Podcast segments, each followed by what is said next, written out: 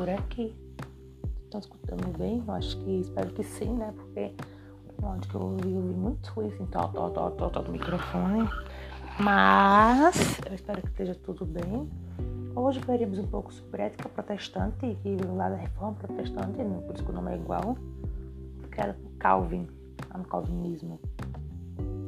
Aí, segundo Weber, havia uma relação entre ética protestante e o capitalismo.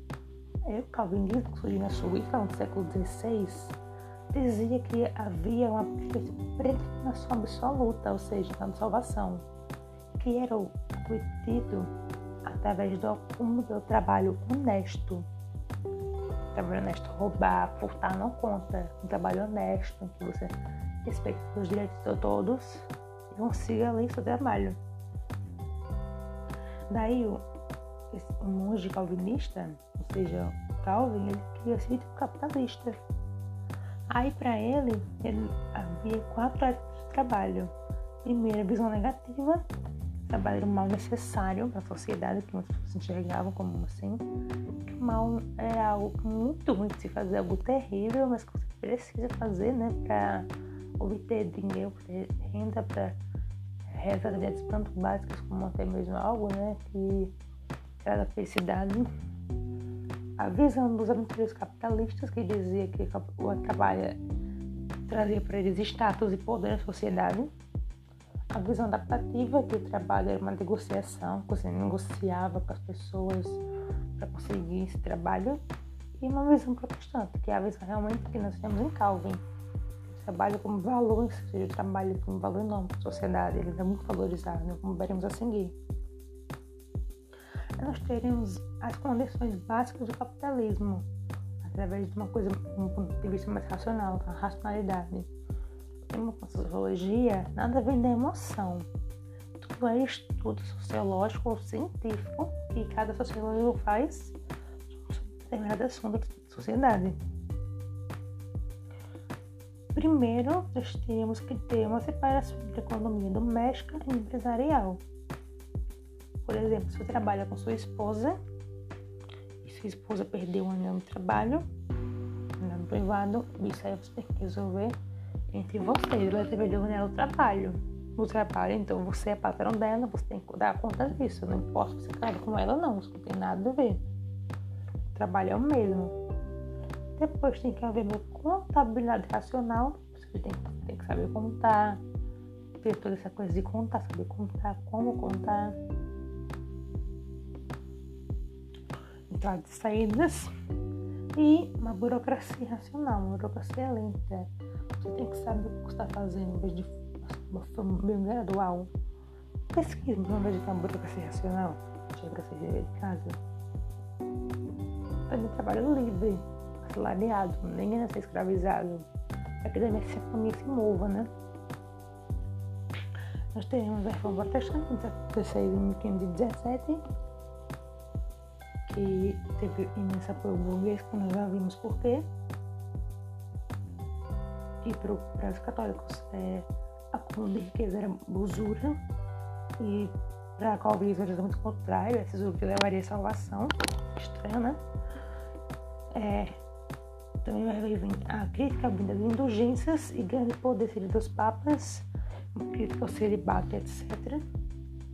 Calvinismo, são de vocação, mas tem como de profissão, ou seja, trabalho era algo divino que Deus te deu para você fazer aquilo.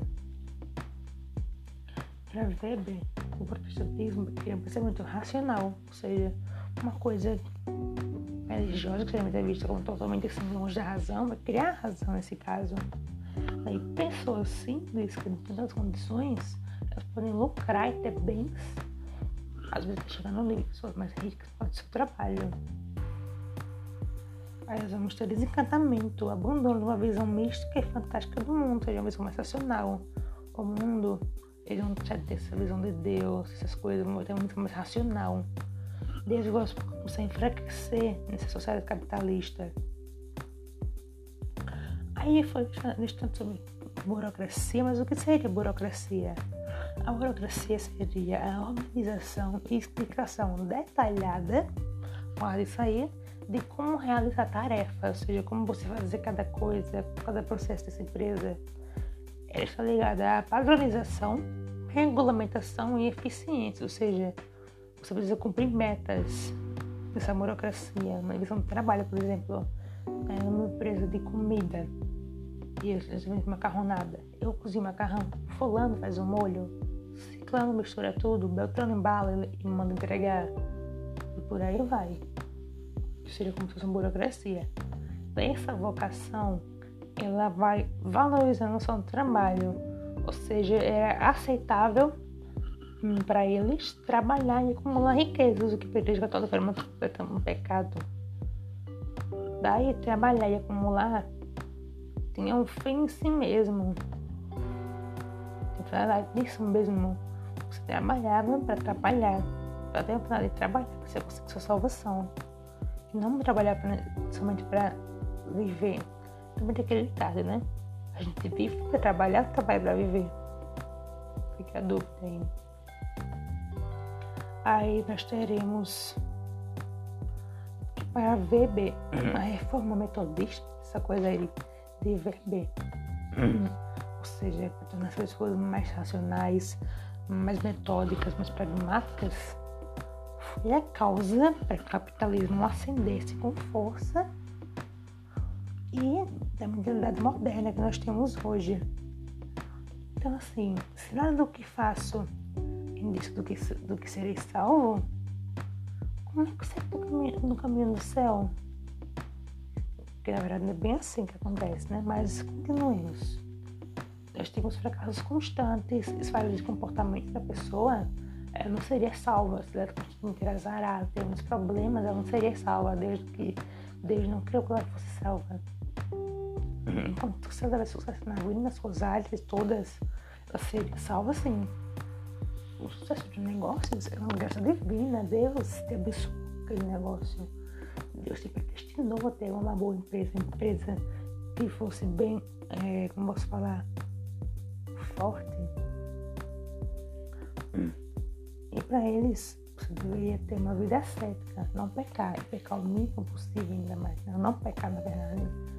Ou seja, uma metáfora nós não somos mais ovelhas de um rebanho, que no caso o pastor é Jesus.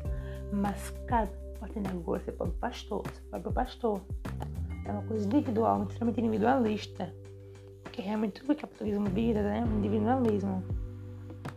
Aí, para eles também, gastar dinheiro de modo irresponsável com qualquer coisa, com coisas fúteis, que incitava o pecado, era uma ofensa, um desrespeito a Deus. Era extremamente errado.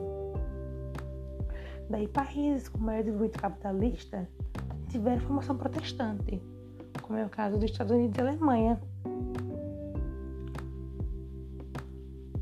Ou seja, que eles tiveram grande influência protestante, enquanto que os que tiveram uma influência católica, foi o caso de Portugal, Itália e Espanha, nunca alcançaram o desenvolvimento desses países.